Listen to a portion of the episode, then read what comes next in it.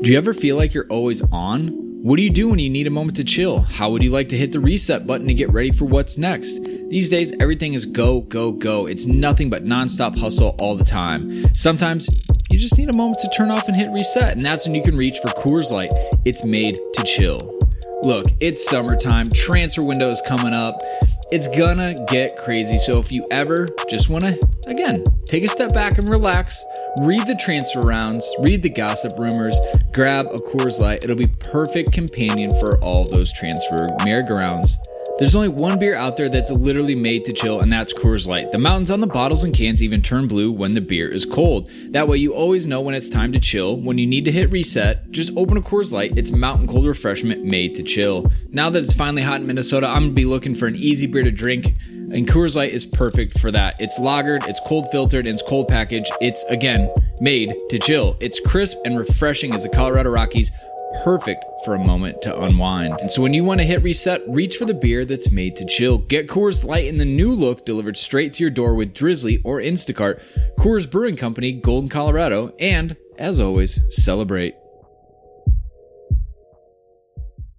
All right, so you're listening to this podcast right now, London is Blue. And guess what? We host our podcast on anchor.fm. That's right. If you're looking to host your own podcast, this is the easiest free way to get started. This got a content creation tool, allows you to record and the podcast right from a phone. That's right, don't even need a computer, but you can do it there too.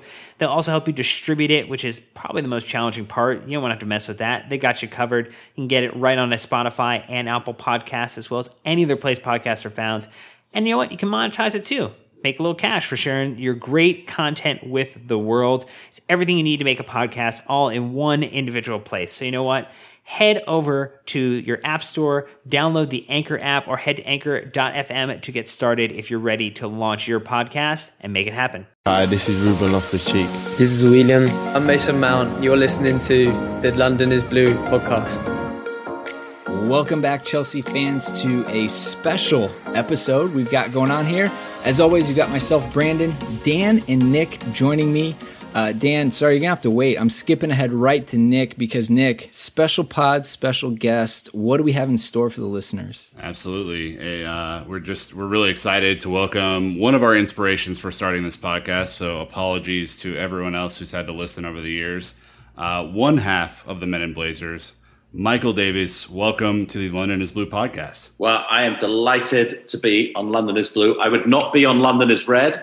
I would not be on London is White. I would not be on Watford is Yellow. I would not be in London is Claret and Blue. Only London is Blue. Uh, I'm delighted to be here, guys. Well, we are obviously hugely excited uh, to get this one off. And so, just for our listeners out there, we're going to kick off with obviously, we want to get, you know, Davo's side of his Chelsea history. I mean, that's why we connect so deeply. Um, and then we'll also talk about a little bit of media, Men in Blazers, and kind of his role and his path there. And hopefully, we have a little bit of time at the end for some lightning round. So again, oh. uh, buckle in. It's going to be a fun conversation. I can I can assure you. And what better way, David, to start it off than you know just at the beginning, kind of you know what brought you to being a Chelsea fan, and do you even I guess do you remember your first match at Stamford Bridge? I do. So I you know I'm born in 1966 and really fell in love with football. Great year for England. A great year for England. I was three months old. Don't remember a lot about the World Cup, but I'm sure I'm sure that the ball crossed the line. That's the only thing I know at three months. I was sure of. But at um, you know, when I was four, five years old, 1970, 1971, those were vintage Chelsea seasons. Um, you know, it was the uh, the FA Cup win in that amazing replay um, midweek against Leeds United. It was the um, the Cup Winners' Cup, that amazing uh, win in 1971. These were golden Chelsea years when they'd gone so long without a title. And you know there was very little football on television when we were kids. We just didn't have like Rebecca Lowe and the two Robbies like bringing us TV every week. Um, but the FA Cup was on, and the European competitions were on, and Chelsea was one of the only teams that therefore were on for a young four, five year old boy really getting into football, and I fell in love with them. Simultaneously, my dad, who couldn't stand football, had no interest in taking me to my local teams, which were Charlton, Millwall, mm-hmm. Crystal Palace, partly because they were all too dangerous and none of them were very good. But my uncle, who lived in South Kensington, right next door to Chelsea, mm-hmm. would take me up to Chelsea, would take me up to um, uh, would take me to Fulham actually because Chelsea and Fulham play on alternate weekends. But I was always a blue. My mom actually uh, bought me. It was before you could buy like kits for kids, but my mom found a pair of blue shorts and sewed a white piping down the side. It was back when we had the fairly thick white stripe down the shorts in the 70s. And she made me that. And then an aunt up in Scotland sent me a Rangers jersey the, the full blue Rangers jersey. And my first Chelsea kit was a pair of shorts that my mum made and a Rangers jersey. And that was my Chelsea kit, in which I pretended to be Peter Osgood, um, and who was my favorite player back then, you know, classic number nine. Um, and that was that. My first game, I wrote about it in this book. I think it was Coventry. Um, we're looking at like 1972, 1973. I don't remember a lot about it. Stamford Bridge was not the Stamford Bridge it is today back then. The game I really remember was 76 77. I remember watching Chelsea play Bristol City, and my uncle was a closet Bristol City fan because he lived in Bristol.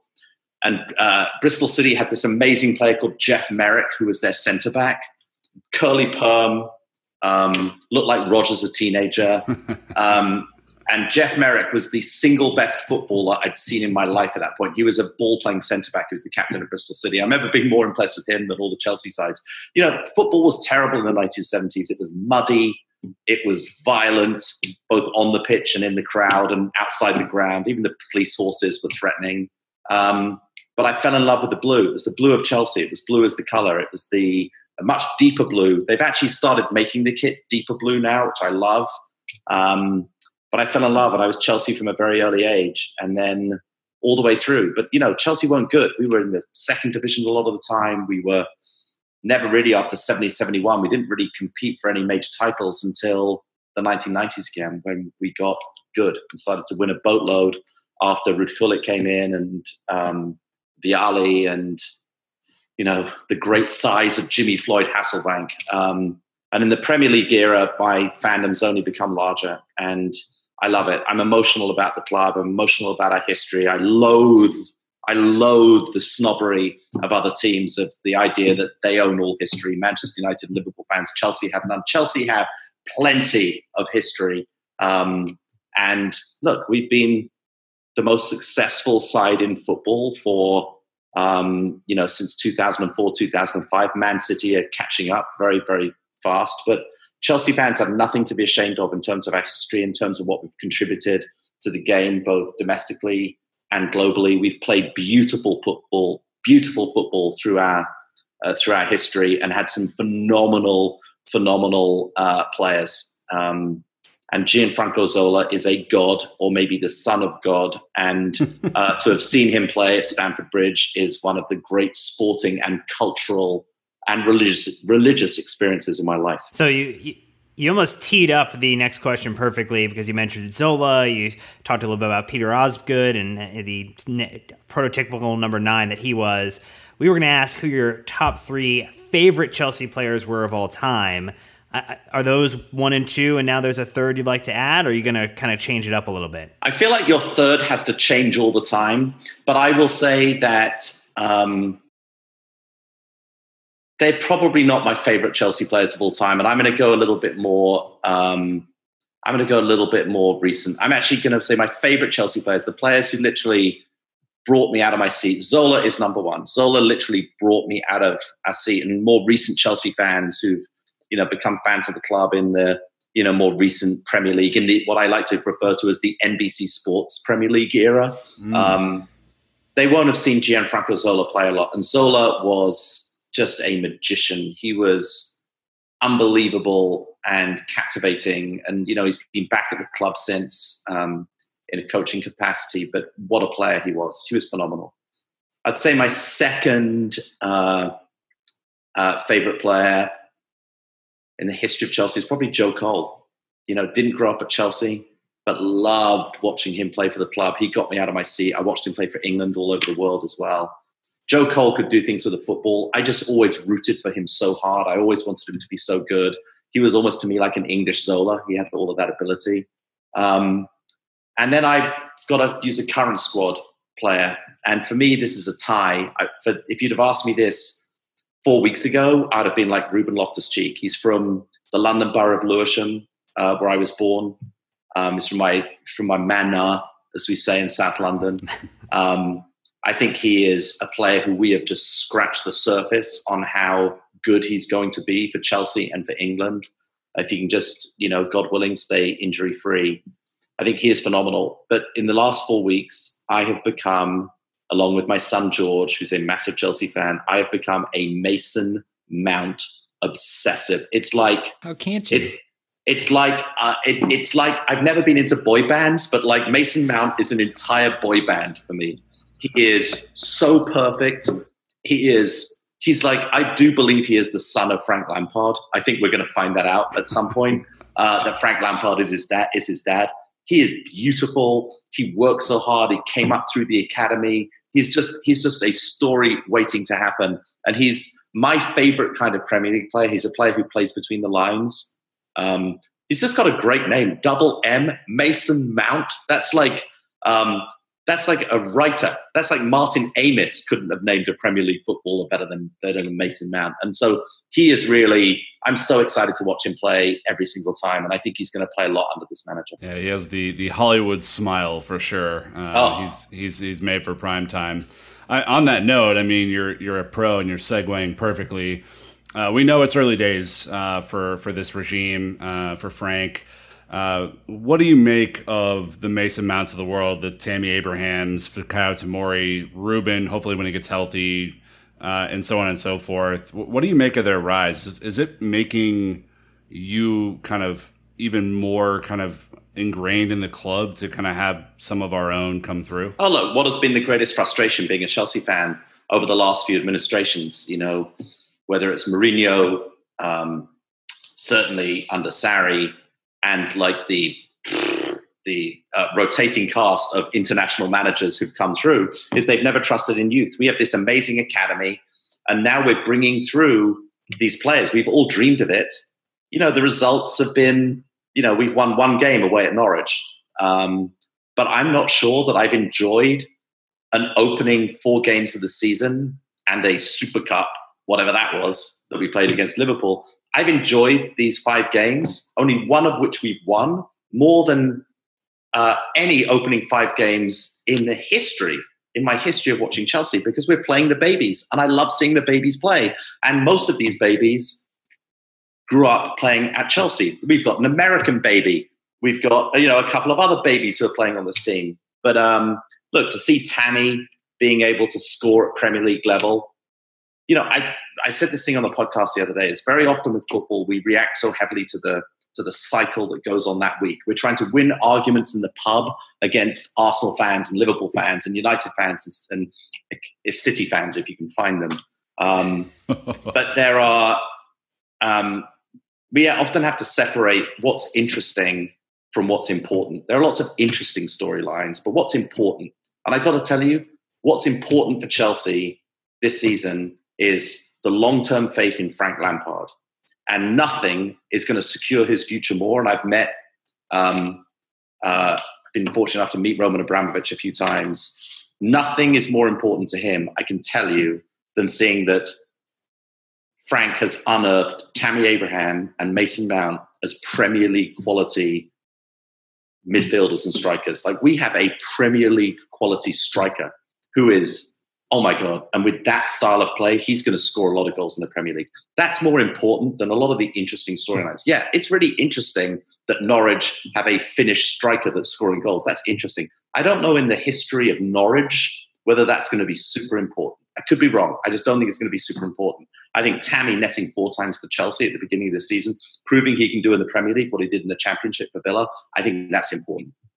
And so, look, and I love seeing Tomori play. I saw him play for England's under 21s. He's a, a very good player.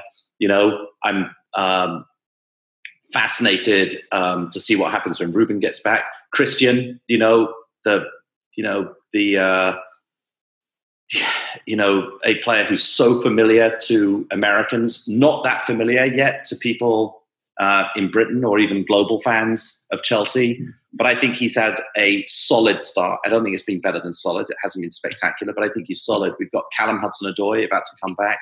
And it's it's so wonderful to watch every week. Wonderful. You know, you know, we, we feel lucky that uh, you know we've got to sit down with Ruben Loftus Cheek, and then we have to be one upped again by your stories, and then the fact that we even got a glimpse of Roman in Boston, and you're like, yeah, I've talked to him. You're like, all right, well, we're not going to try to one up Dave on anything here. We're just going to stick By the way, to the can facts. I just tell you, better than that, I met Roman on his boat Oh, Oh, there you go.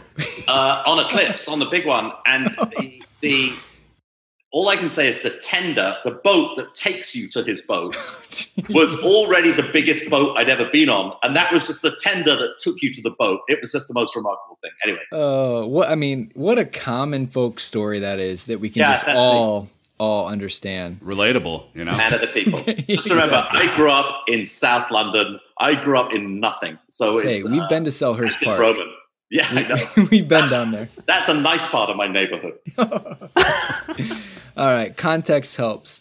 So obviously, you know, as you were talking about, you know, Pulisic, when it was, we were actually in London when it was announced last January, and it was great to kind of wake up to that breaking news, knowing that all of our, you know, fellow Americans are six hours of sleep behind us, and the excitement and everything that we had was great. But then when he finally joined the team and you see him in preseason and with Frank, I mean, that's when it really hit me and the excitement finally happened. Obviously, you just gave us your your I think very fair assessment that he's had a solid start to his Chelsea career. Um, so if we move past that, knowing the Premier League fans like you do, what do you think the bar is for Pulisic? So he can kind of get over the stigma of just being an American, or maybe establish himself as a proper Premier League player. You know it, it's? Um, I actually feel bad for Christian that so much pressure is put on him, and pressure is put on for two reasons. One, that Americans have racked so much, and after the sort of, you know, Freddie Adu flameouts, the non-qualification for, you know, the the, the World Cup against TNT, is there is there is so much wrapped up in the American soccer fans almost psyche and confidence in how mm-hmm. well Christian does at Chelsea. And it's almost like, and sometimes when you speak to American soccer fans, they want Christian to have succeeded already rather than allowing to sit back and watch it happen. And I've had so many conversations with friends of mine who will, who are massive Pulisic fans, who will say things like, he's the greatest American to ever play in the Premier League. And I'm being like, not yet, he isn't. Like, give him a chance to go and prove it. You know, right now, Clint Dempsey is the greatest American to ever play in the Premier League, or Tim Howard is the greatest American to ever play in the Premier League. He's got to go and do it. And we've got to sit back and allow him to go and perform. And I think he has the ability to do it. And I don't think he's actually going to be judged very much. I don't think he's going to be. There's something about Christian that is not like stereotypically American. He's not super brash. He's not super loud. He doesn't. Um, he's almost unassuming. He's almost timid in some ways. He has the great gift of speed. When you watch him play live, he is an electric runner. He moves at speed. He has tremendous skill. And clearly, people on that team like him. You can see the body language of a Ross Barkley or of Mason Mount. You can see that he's playing around a lot of young kids, not around a lot of older season pros who are going to be tougher. He's playing around a lot of kids of his own age who he can probably relate to, and they seem to be pretty happy. I think the issues for him, and I think my question marks going forward are I think he's got into the team as an automatic selection almost in the last few weeks, either as off the bench or as a starter. And I think when Callum Hudson Odoi comes back and Pedro and Willian are back fully fit, I'm not sure that he's an automatic starter. And this may sound like heresy. I'm not even sure he's on the bench every week because I think they're going to rotate that squad. And I think they're going to give people a chance to gel to go and find the best lineup. So he's going to have to start, you know, but this is what professional sports is like. He's going to have to start contributing more and heavier, and that should make him a better player. If he's as good as we all think he is, he will overcome those things and he will make it. But it's not going to be a straight line to success. You know, the number of people telling me it's going to be a 20 goal season for Christian Pulisic. I'm like, you're out of your mind. He's not going to score 20 goals this season. You know, if he gets 10 assists and like seven goals, that's a really good season for, for that's a, he's like a starter in the Premier League if he gets that. Uh, and I think there's this expectation because of the size of his contract, because the player he's, um, you know, replacing in some ways, Eden Hazard, and because of just the hopes that Americans have in him, which I totally understand, that it's putting more pressure on him to go and move faster. He's a young guy. He's got, he needs to have a solid year and then explode in his second year or his third year. I don't know. I'm interested in what you guys think about it, honestly. That's almost like a, a redshirt year for someone coming into uh, to college, right? Typically, they would get an opportunity to sit back, watch a little bit, acclimatize to it appropriately, and he's had to be thrown in at the end of it all, just with the the chaos that always happens to surround Chelsea. Just a little bit more chaos this season than most, and I, I think I, uh, we would agree with you that ultimately we have a player who is going to need time to progress and improve and acclimatize the league. And i know nick has mentioned that quite frequently that we would uh, you know just be patient with him in the way that uh, will garner eventually the right level of success. Yeah, yeah would, definitely. I would follow up and say like your your 10 assists 7 goals is almost dead in line with what i think we all thought would be a, a, a reasonable start to his his campaign. I mean he already has two assists, so he's kind of well on the way there. And I, think he's Does had he have two in the Premier League. I think he has one, right? Yeah, he got the credit for this the first Tammy goal against Sheffield because he charged yes. the ball. So yeah, so uh, like again, it's going to be a while though. I think Brandon even has has kind of given this opinion uh, as well on the show that we. I think we want to so badly root for an American who is such a good contributor in the Premier League week in week out, and it's just going to take a minute. Yeah, without a doubt. You know, I'm looking up as we're talking is I'm trying to figure out what Eden Hazard did his first season in the Premier League. You know, um, and I don't think it was huge. You know, first season in the Premier League, he had nine goals. That was Eden Hazard's first season in the Premier League. You know, that was outstanding start, you know, and he grew from there 14, 14, 4, 16, 12, 16. You know, that's a, um, that's a lot in the Premier League, you know, and, you know, he's going to have a chance to, you know, play Champions League, which he has some experience. He's going to play Carabao Cup. He's going to play FA Cup. He's going to play in some other competitions as well. And um, I just hope he gets a chance. I think that the fans at Stamford Bridge are like excited you know, is part of that nucleus of young players, and I think they're excited about what he can contribute. I think he looks a little. I don't know what you think. I think he looks a little. Um, two things which I think he's got to work on is I think he looks a little defensively naive. I think he's been asked to play a lot more defense than maybe it's a tougher league than the Bundesliga, and he's going to have to play a lot more defense. And in that position, when you're a wide player in the Premier League, you have a lot of defensive responsibility. And secondly, I think he needs to fill out. I think he needs to gain a little bit of weight. He needs to get bigger because this is a tough, tough league. It's very, very physical. And I think being a wing player, he's going to get taken out a lot. He's going to get shoulder checked a lot, and he's going to get shoulder checked early before he gets a chance to go and and take people on. So I think we're going to see him fill out. But I agree, it's a first season. You know, similar to our manager, this is a free pass.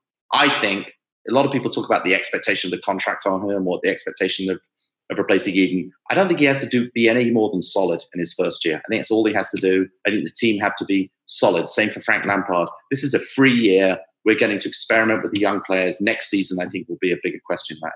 So, having seen four matches now, or five matches with the Super Cup, what's your adjusted end of the season expectation for Chelsea when you think about league position?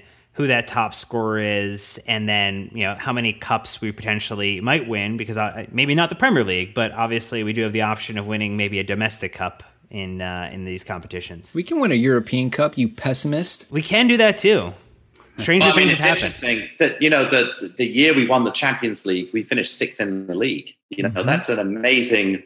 Um, and look, and Chelsea, I think, have already proven against Liverpool when we played them in the Super Cup that for I actually think we were unlucky not to win that game. Um, and we certainly it goes down as a loss statistically. It was a tie, two all after extra time, and no one has come close to Liverpool. You know, we're we're playing one of the best teams in the world, if not the best team in the world, very well. So I don't have much of an adjustment. I still think Chelsea are going to finish top four. I think Chelsea are going to finish fourth in the league. Um, I think Man City and Liverpool are better than us. And I think that one of Tottenham, Arsenal, or Man U will get their act together. My guess is, even though it doesn't look like it right now, is my guess is it's going to be Tottenham because Tottenham have proven a proven goal scorer and multiple proven goal scorers, and I think in the Premier League that's too important week in, um, week out, uh, and a manager who is brilliant. So, but I think Chelsea still have the ability to finish top four, despite that first week loss to Man U, which I almost put an asterisk against. Um, only because it was the first game of the season and Man United played out of their skins. They certainly played better than they played any other match this season um, and finished spectacularly. Um, so I think we still finish fourth. In terms of like cups, um, League Cups, you know, Chelsea always do well in these competitions and I think we'll do well in them again. Um, but I think you're going to see Frank experiment. You know, already he's bringing in players that you literally have to check your notes and figure out who they are, who he's bringing on the pitch in these games. And it's fascinating. We haven't like dealt with anything like that for for years. You know, the most exciting thing that used to happen at Chelsea is John Obi Mikel to get a run around for about 15 minutes. Like we don't. The closer. yeah, exactly. We're getting. Um, we're seeing exciting things happen. And we've still got Rudiger to come back from injury. We've got Ruben Loftus Cheek coming back. We've got Callum Hudson Odoi. Um, coming back. There's still, by the way, we might see Marco van Ginkel. Like there are things that are going to happen at Chelsea that are, that are exciting. Kanté, obviously, we need him back. oh my fitness. god, at full fitness, that makes a massive. Yeah, difference. I mean, because Chelsea have looked. You know, one of the reasons that the games have been exciting offensively is that we've had absolutely no defense whatsoever, and the big reason for yeah. that is about is about Kanté. So, um, fancy a chance at top score? Right now, I think it would be crazy to bet against Tammy you know, clearly he's the manager's choice. He has, you know, I think it was bold. I thought Batshuayi had a great preseason, and he's not even seeing a minute. Mm-hmm. Um, Giroud is often, often he sees that as a as a as an option B. I think Tammy's going to play at striker. I think he's going to get a lot of surface uh, service, and he's one of those goal scorers. He's a poacher, and he's lethal from inside the box. You know, it's amazing when you shoot in the corner away from the goalkeeper. It's amazing how many goals you score. That's how Harry Kane scores so many goals. He he shoots the ball not right at the goalkeeper, away from the goalkeeper, but still on the frame of the goal. That is amazing. How now, you can hold, actually score a goal. Hold on there. I know. Uh, let's not let's not exaggerate how to score goals. I mean, typically I thought you would kick it straight at the goalkeeper and hope he missed, you know. Believe me, we've had a lot of strikers who've done that over the years. Um, but uh, that is not that is not what Tammy does. He tries to avoid the goalkeeper and hit it within the frame of the goal. And go figure, Tammy scores goals like that. I think the interesting thing is we've got to see we've got to see some non-English players contribute. Like all of our goals are being scored by English people, which is very non-Chelsea. Uh, we need we need to see two things that always happen. We need to see continental players deliver. We've got to see somebody um, start to score goals who we don't expect to, and that could be Christian. That would be amazing if it was Christian. Um, and I think we've got to see some more contribution from our defence. And that's where Rudiger could come in.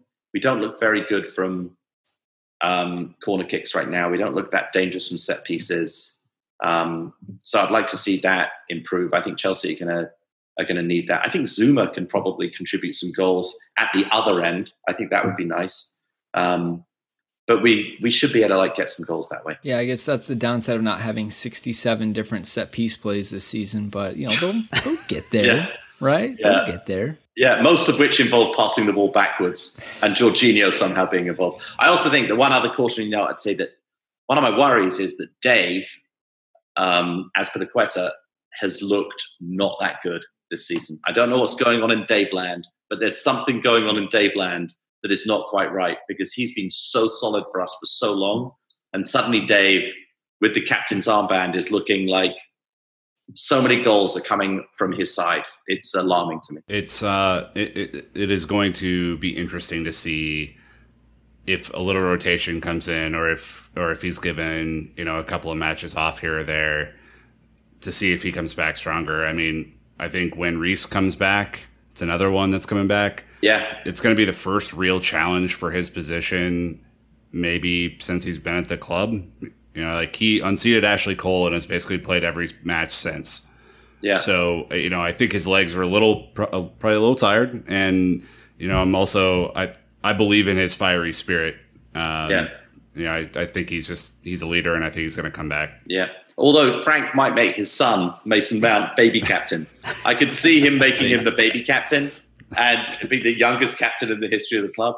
Just I like a, little, a, baby captain. A little B yeah, over the C. BC. Lowercase yeah. C and then yeah. a, a uppercase C. yeah, BC. Baby captain. So I guess kind of your evolution, you know, into the media, I guess like how has going from a just a fan, right? Maybe more of a private life, uh, to being a commentator, whether the season is one thirty eighth of the way done or 38 38ths of the way complete, how has that changed, if at all, how you watch and enjoy Chelsea? Maybe more oh tweets after a match. that is such a good. That is such a good question. Um, and it's definitely still something that's in process. You know, I started. You know, this has been a hobby for me. Um, football has been a hobby my entire life. It's sort of away from as a kid, away from schoolwork. It was never my number one sport um, as a player. I played football. I played football to a pretty good level, but I was a, I was a a tennis player, and that's how I first came to America playing tennis, and that was my sport. Um, but I love football and loved it all the way through college, and would go to every game I possibly could. And then came to America, and football got left behind because 1989, Orlando, Florida. There's not a lot of. I went to see the Orlando Lions play at the Citrus Bowl, but there was not a lot of soccer. There was no internet, um, and I really lost soccer. I used to have to like call home and figure out what was going on with Chelsea, what the results were. I, there was no other way to like really figure it out. Um, and since I've gone into the media, I started writing about football for ESPN in 2002. I covered World Cups in 02 and 06 and 10 when I was introduced to Roger. Um, and I still kept my fandom like fully there. Definitely since we launched Men in Blazers, it definitely dulled you become so obsessed with trying to find story and trying to find content to be funny about you're not so obsessed with what happens with your team on a weekly basis. It just is you're focused on the show you're not focused on being a fan. What's so nice about doing this podcast actually with you guys is that we can just talk about fandom. And we're in a safe space where we can love chelsea together. When you're on the podcast with roger who just he, roger loathes chelsea. Like he has imbued Chelsea with all the things that have threatened him in his life um, and imaginary fears, and he's put them all in Chelsea. And he honestly views Chelsea as the embodiment of pure evil. Um, and it's just, it's exhausting most of the time. I mean, I actually see Everton as the embodiment of pure boredom and pointlessness. So it's a, it's a fairly equal, um, it's a fairly sort of equal matchup. But it's no fun talking to Roger about a Chelsea match. Zero. I didn't realize that it was his Pennywise. That's uh, that's quite unfortunate for him. Yeah, yeah. And so it's either so whether Chelsea win or lose or draw, it's no fun talking about it with Roger. And so it's definitely dulled some of that. Weirdly, and then at the same time, over successive seasons of Men in Blazers, Chelsea have had remarkable success, which is great. I love watching us win trophies, even the Europa League. Like I enjoy it. You know, it's just yeah. and beating Arsenal in Baku. Oh yeah, and it's so fun, so fun to beat Arsenal in the Europa League. So I've loved watching us win so much, but I haven't liked the rotation of managers. I haven't liked the fact that we haven't played the academy players. I haven't. Um, I haven't really been obsessed with you know Chelsea players since some of the greats from that 04, 05, 05, 06 um, team left. And so to get back now, Frank back at the club, these kids playing, I feel more rejuvenated than ever. I've, as I said, I've enjoyed these first five games of the season more than the beginning of the season ever. I think it's a very exciting time to be a Chelsea fan. Amen. So, uh, Michael, when we're talking about uh, Men in Blazers, how do you think you know over the nine years that you've been doing it and producing wow. it? Which is crazy to think about. Um, are there any moments or things that you, you reflect upon it that you've enjoyed doing the most or being able to contribute to the uh, the soccer community as it is? Soccer. I mean, look, I think the remarkable moment for Men in Blazers was I think we made a pretty good podcast for the first four years of its existence, and we, um, you know, did a couple of live shows, and you know, it was a really good hobby. But then I think when we persuaded ESPN to send us to the World Cup in 2014, and you know, we covered that World Cup in pretty miserable conditions, but at the same Pan- time, panic room. panic room at the same the closet, Bob Ley's closet. At the same time that it was miserable, I knew that it was so good, and I could really tell. I've been around a lot of hit TV shows, and I could just tell from the feedback that was happening back home, the way we were being used by ESPN, even sitting across from Roger and just feeling the content, I could tell that it was it had become a hit, and that was that was an that was an incredible moment. And really, once we got back in 14, that's when and bizarrely, ESPN would put the Men in Blazers logo on the um, Sports Center rundown, and they didn't even own Men in Blazers. They just promoted our brand for an entire World Cup. Um, that was that was phenomenal. That was a a big change, and where we were part of the conversation, and we were part of this sort of celebration of that ridiculous tournament in Brazil. I think that was a big moment, and then joining NBC and watching and suddenly realizing, wow, NBC are covering the Premier League right. You know, I'm yet to meet an American Premier League fan who who has said to me, you know what, I don't really like the job that NBC are doing with the Premier League. I haven't met a single person who's ever said that. So being part of that broadcast team, you know, we're friends with all the talent. We get on so well with Rebecca and um, the Robbies and Arlo and and Kyle. Like we're just close with these guys and all the people behind the scenes. So I think those two things really stick out. And as we've toured around the country and met all of our fans, including you know, you know, you guys have been to some of our live shows and met you at Oklahoma Joe's, Nick. It's a Right. in uh, in in in Kansas City. It's a um, uh, it's just been a it's been a remarkable it's been a remarkable um, it's been a remarkable journey, and it, it's actually means a lot.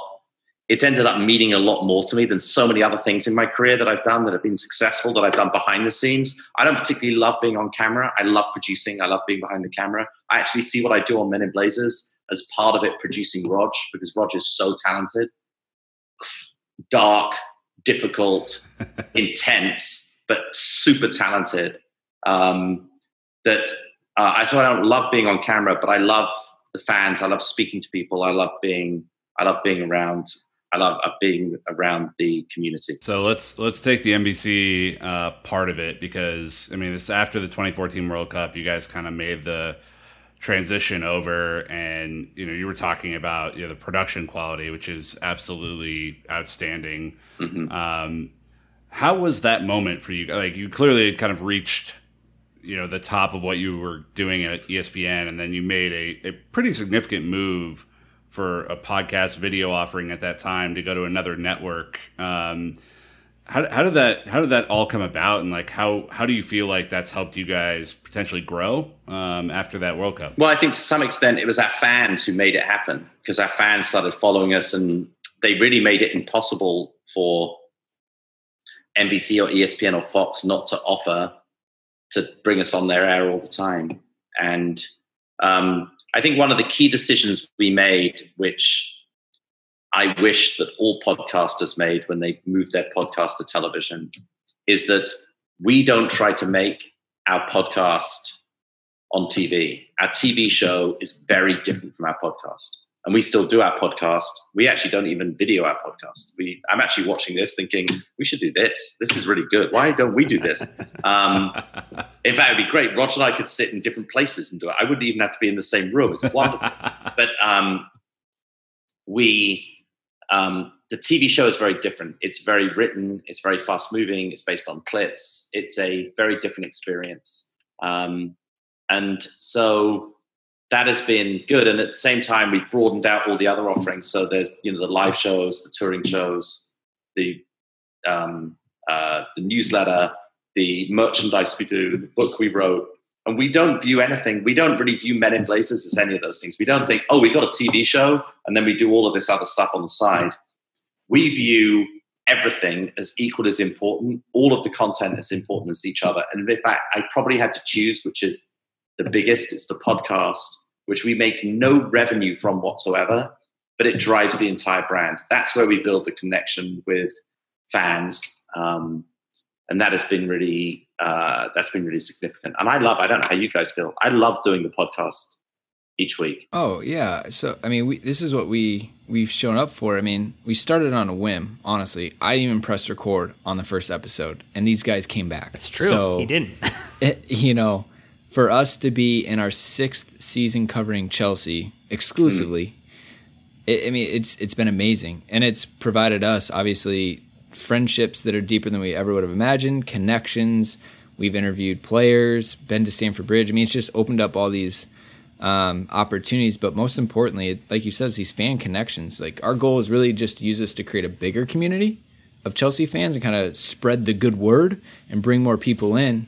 Um, and that's exactly you know the way we look at it. So I mean, from your perspective, how do you feel podcasts have helped grow the game in the United States? I think they're kind of I think they're bigger here in America than other parts of the world, but they're obviously well, catching up quickly. Well, at the podcast business, um, is much bigger in the US than anywhere else in the world. In fact, the only country in the world where podcasts are kind of a big deal is China, but they're very different. They're a they almost have educational podcasts. So if you want a very deep, in-depth Chelsea educational podcast, there's probably a Chinese one.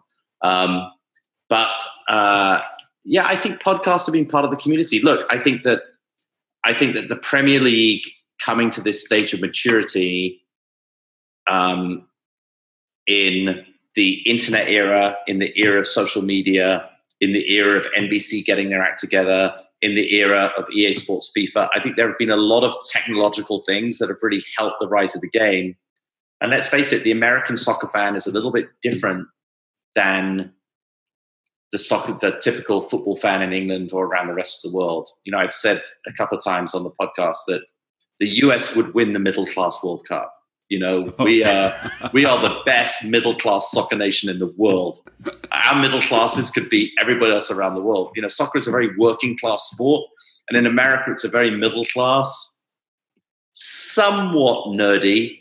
You know, there's definitely a choice to be a Premier League fan that you've got to sort of go against the sort of huh, barstool American sports center, um, and so nerdy guys in America listen to podcasts. So it, it kind of, um, and often produce them or often are in them. And so it's a, I think it's definitely been part of the contributor. Well, there's a, a, there's a good joke out there that you know what do you call a group of guys in their 30s and it's a podcast. I mean, yeah, that's yeah. essentially what it is, right? Yeah, pretty true. As you think about the impact that you and Rog have had on the growth of fandom here in the U.S., you know, is there one or two inflection points that you kind of can think about as being like turning points for the growth of the game here? Have you seen like being able to kind of paint out the ripples from something you did and how that's changed fandom a bit? Yeah, I actually don't think Roger and I would ever claim to have had anything to do with the rise of the game in the US. I think that we we're, we're really claiming good, that. We're no, that. I think we've had really good. I think we've had really good timing of being around the rise of the game. Um, I would put us collectively as a small part of NBC sports coverage. And I think NBC sports coverage has been a huge accelerator for the game in the US. And I think that what Men in Blazers do is a little bit of that. And I think we do help fans, particularly newer fans, access storylines and characters through comedy, um, mainly on our TV show, but on our podcast and a lot of the special things that Roger does, the docs he makes for NBC, the interviews, the special pod interviews he does, is that you know there is a despite the the insanity, the sort of almost Monty Python quality of Men in Blazers, we cover soccer quite in depth and quite seriously, and we've spoken to every manager, nearly every player, nearly every owner. We're very connected. Every league around the world, every ownership group, we are, we're very connected in that world of football but we do help to translate it and break it down and make it easier to access and build it into storylines and and characters. But I don't think that's really helped. Um, I don't think those have been the significant drivers of the game in the US. I think football, and one thing I think people often ignore, football is so much better than it used to be. you know, in the 70s and 80s, the game was hard to watch. It wasn't very good. The game has got superb. The pitches are superb. The training is superb. You know, players don't smoke 60 cigarettes every single day like they used to. It's a, these players are super fit. They, um, they're tactically so aware. The, the data that the teams use to sort of scout opponents is, is so phenomenal. The quality from the top to the bottom of the league is so, is, is so good and I think that the game just needed a great outlet, um, and I think it, I think it, I think it got it. Um, and I think we're just fortunate enough to be able to, honestly, all of us, all four of us here, to get to cover it and be part of the media that covers this interesting game. And it's every single week. It gets better and better and better. We get just new clubs come in, new storylines, more managers I mean, my God, Steve Bruce is back. Like it's so good. it's like it couldn't be better. As, as, a quick follow, do you feel like Americans understand British humor more because of Men in Blazers? Um, I think that uh, I think that Men in Blazers definitely the humor is quite British, and I think at the same time I think we know how to translate it into American. But I do think we we sit in a long line of I mean, Roger and I, before we go on the show, we we often like play clips on YouTube of old British comedies to each other. We listen to old songs. We we we do stuff, and um, I definitely think there's a very um, there is certainly a portion of our fans who are fans of sort of their Anglophilia comedy fans. Like they, they love all that kind of stuff. Okay. So a, a quick question about one of our all time favorite broadcasters, which is Bob Ley. Oh. Uh, he absolutely, I mean, is unbelievable. The general. Yep. Yeah. He uh, he retired recently from ESPN after a just astonishing 40 year career. Mm-hmm. Um, you guys always gave him the love he deserved on the podcast, yeah. and, and obviously gave him the, the first ever Golden Blazer in 2014. Yeah. Describe, you know, uh, you, you can't go into it fully, but describe his impact in the game um, or on the game in the United States. I mean, it's it has to be untold, right? Well, look, he's been there at everything. You know, he was there in 1950. Um, you know, and when the US beat England in the World Cup, that's a joke. he wasn't there. Uh, after I joked that he was there in 1865 at that game when Princeton played against Rutgers, and what's seen as being the earliest game in American football was probably the earliest game in in uh, in sort of American soccer. He's but he's been there. He's been talking about soccer on television since way before it was even like remotely popular. He's been obsessed with it since he was growing up in New Jersey. No one did more at ESPN to go and push the game. Um, he has an understanding of the game that is that is phenomenal. The, the global tectonic plates. He understands the broadcasting of it. He understands the American contributions to it. He understands what America lacks. Um, he just has that enthusiasm. He embraced us so early at ESPN when many others didn't and took us very seriously as we took him seriously, and just a a the general, a general of a man. Um, I'm worried that sports broadcasters like Bob are going to be a thing of the past that we're not going to see that anymore. You know, a, a, genuine journalist working as a broadcaster at a network. I don't think we're going to see it that much. Um, uh, I can't say enough about him and just how great he's been to me and how much he sort of made World Cups for me, the ones that I've watched in America, like you know, truly, truly work. And that's with the greatest respect. Like we love Mike Tirico. We love, um, but Mike was much more of a, Mike is much more of a sports journalist. You know, his great quality is he can cover anything and talk about anything. Bob was almost, and it, obviously Bob covered a lot of sports and outside the lines, but Bob was a soccer specialist as an anchor and was so good at it. Did he ever disclose a Premier League alliance? Do you know what? I don't believe he ever did. I'm not sure he ever had one. What an absolute professional. Unbelievable. Unbiased through and through. Yeah, I don't mm. believe he had one. All don't right. believe he had one. If he had one, it would be somebody that, unfortunately, like our next opponents, Wolverhampton Wanderers. It would be someone odd, someone you wouldn't particularly expect. Yeah, I, I could see that.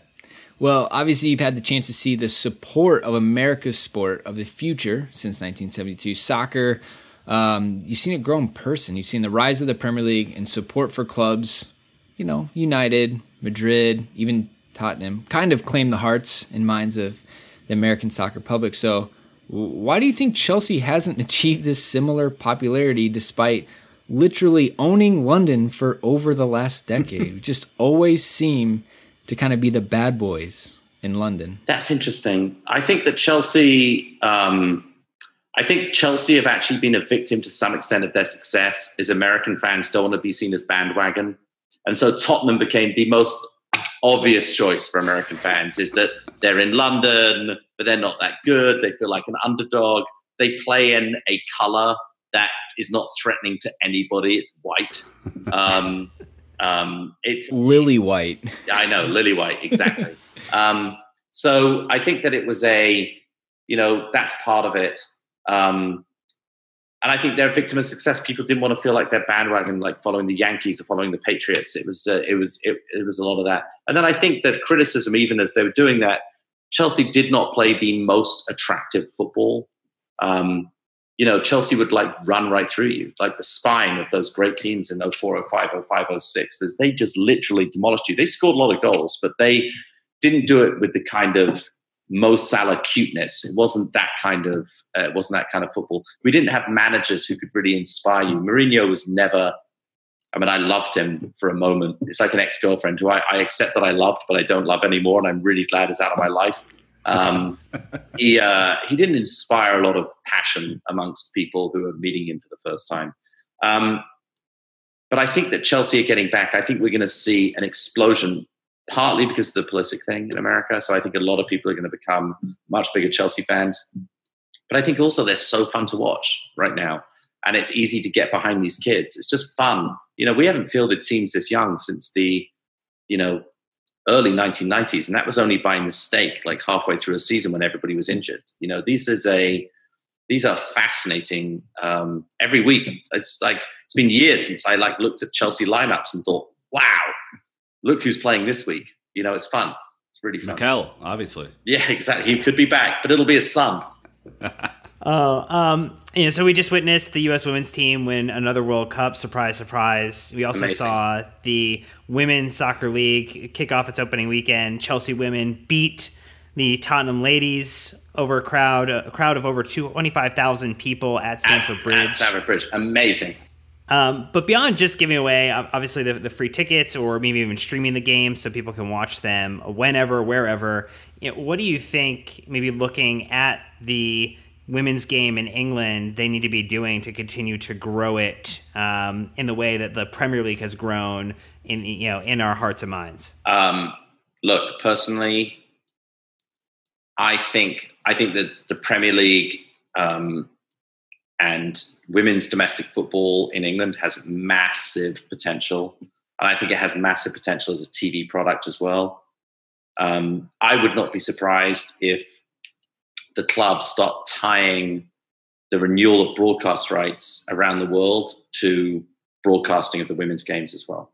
I think I you like could really that. see that happen. Um, and that would pour some money into the game that would be even more money. Money's coming in, but it would pour even more money into the game, which I think would be a really good thing. Um, the, of course, the the casualty of that would be the US domestic women's game in terms of the domestic leagues.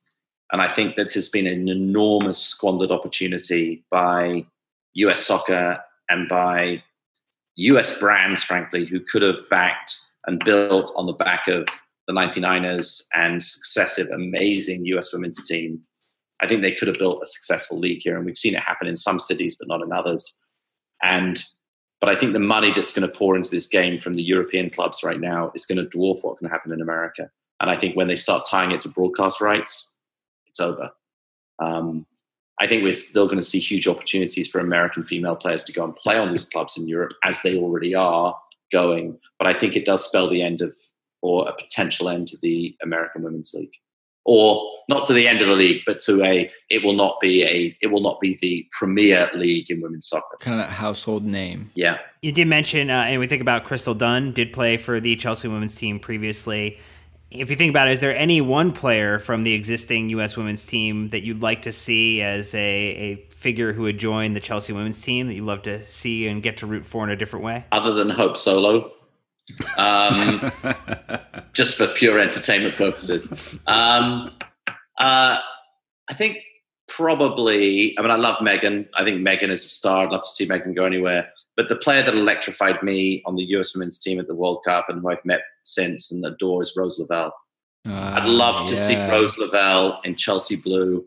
You know, I'd love to see those sort of, you know, you know, for a not particularly tall girl, she has very long legs. That sort of that sort of like Ian Hutchinson style. I think she is like sort of a rangy winger. I'd love to see I'd love to see Rose in Chelsea blue. Flattering to her skin complexion, I feel. Uh, very pale, yes. Yeah. Um, okay, so so final question of this round would be um, just thinking about all the time that you spent traveling the country with Men in Blazers or just independently. Um, you, you kind of have seen these unique soccer cultures pop up all over the country. We think it's one of the most interesting things about how the game has kind of grown here.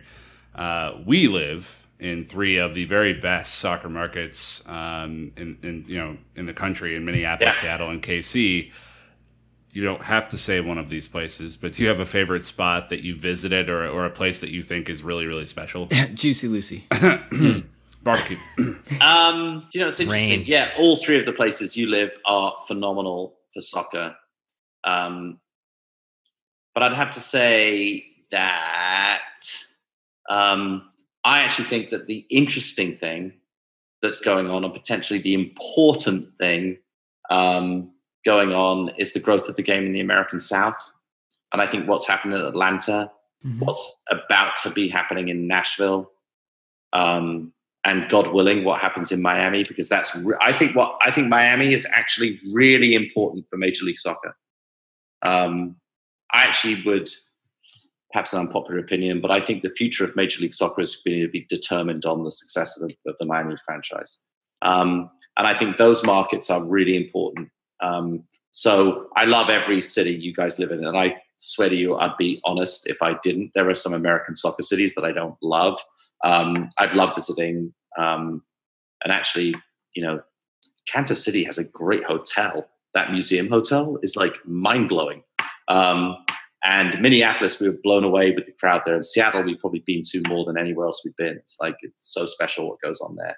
Um, but I think what's going on in the American South is significant. And going to Nashville this year, um, going to Atlanta a few times, that's been like, whoa, these are like proper football towns. And so I think we've seen the Northwest has been like that for ages. I think what's happening down south is phenomenal right now. Love the overall popularity.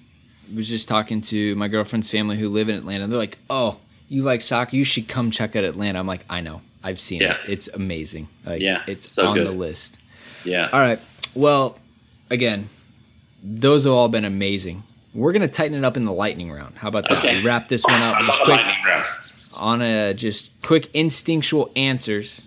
Okay. Um, so you know, obviously, we're taking a bit of a page out of your book as your career executive producer. So we Game thought we'd you know play a game okay, good. um, and put you through some of the different uh, managers who've worked at our Chelsea at Chelsea under Roman Abramovich, and uh, we'd like to hear what TV show you describe the term as. So. Uh, you know, just right away, a nice little casual start to it. We can do Jose Mourinho, 2004 to 2007. Whoa. Or even Um, just like an initial reaction, because I know you guys like music. Any kind of. I mean, it's sort of it's, it, it's it's sort of like the decline and fall of the Roman Empire. Is is Mourinho? He just like he was the biggest, most powerful thing in the world, and then lost it all before he came back again. But like, yeah, um, yeah, he's billions. I mean, Mourinho is billions. He is Oh. Shakespearean in every single way. Every week, whether he was winning, losing, whatever was going on, it was just a fight to the death, and it was a battle for respect and um, just it's like watching a, a, a primetime TV drama every single week. What about the second spell, 13 14? Or thirteen sixteen? I mean. Um, Your lover came back. yeah, a little bit weird watching it come back. It's kind of like remember when Arrested Development came back on another network? Did it come back on like Hulu or perfect. something? Yeah. It's It was that's Netflix. perfect. It was still good, but it wasn't quite the same. It's just like it was sort of that. That's what I'd say is the the second spell. It's perfect. All right. So next one, Antonio Conte comes in, has his spell. What would you describe the uh, the immediate success and then the middling second year? Yeah, I'd sort of say that was House Hunters International, one of my favorite uh, TV shows of all time. Um, believe me, I've binged House Hunters International. I enjoyed the Antonio Conte era, but I knew it, it wasn't something that was ever going to last. It wasn't going to be something that was any other than House Hunters International. Even if you binge seven episodes in a, in a row, it doesn't fill you up. It's not like watching Planet Earth. Um, and so Antonio Conte was a little bit to me, and he probably will be house hunting internationally for the rest of his career. That's well done. All right, to to another Italian, we've had a few of them. Uh, Carlo Ancelotti. Carlo Ancelotti. Um, Carlo Ancelotti. Carlo Ancelotti. I mean, sort of for me, it's as it's sort of like world news tonight. He's sort of joyless, Carlo Ancelotti. He's a even when we were winning, even when the news was good, there was nothing. There was nothing fun about the Ancelotti era. We obviously won the Premier League with him, right, in 2010. Yeah, Um, double. Yeah, but it was still a little bit like world news tonight. It was not the most thrilling um, era, the most thrilling football. And if you've met him, he's a very serious guy. He's not super fun to be around. Like you want like a really fun, heavy drinking Italian. That's not Carlo. Carlo is like quite serious. I mean, we haven't met him, but uh, nice nice name drop there. No, well, I only actually met him because I was on a train. I was on the Eurostar coming back from Paris on my 50th birthday. And uh, my friends, and not me, but my friends had drunk way too much and probably indulged in multiple other substances and were just behaving like idiots on the train and got told off by Carlo Ancelotti. And to almost uh, make it up, I started talking to him a little bit about football and, and being nice to him. But um, yeah, he's he didn't really like our group. He didn't enjoy us that day. All right. Um, I, I I am a little afraid that I was drawn this card, but uh, Maurizio Sarri, 2018 to 2019. What is my least favorite TV show of all time? That's a tough question. The show that I loathe more than any other TV show. Actually, it should be a show I love that was just handled incredibly, incredibly. That's probably a better way to look at it. Season eight of Game of Thrones. Uh, yeah, I was never a really big Game of Thrones fan. My man, me either.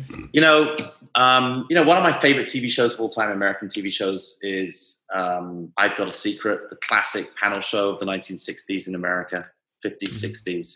Um, and that was brought back a few times in the era of color television, and it was just awful. But that's maybe not the right example. What do I loathe even more than that? Do you know all of those USA dramas like Suits and um, what was that FX show, Burn Notice, which like who knows what that was yeah. about? Like it's like to me, it was like Sarri's football made it was like one of those USA dramas. It was like it just made no sense to me. There was no point to it. I just never saw the point of Sarri ball. I never really believed it.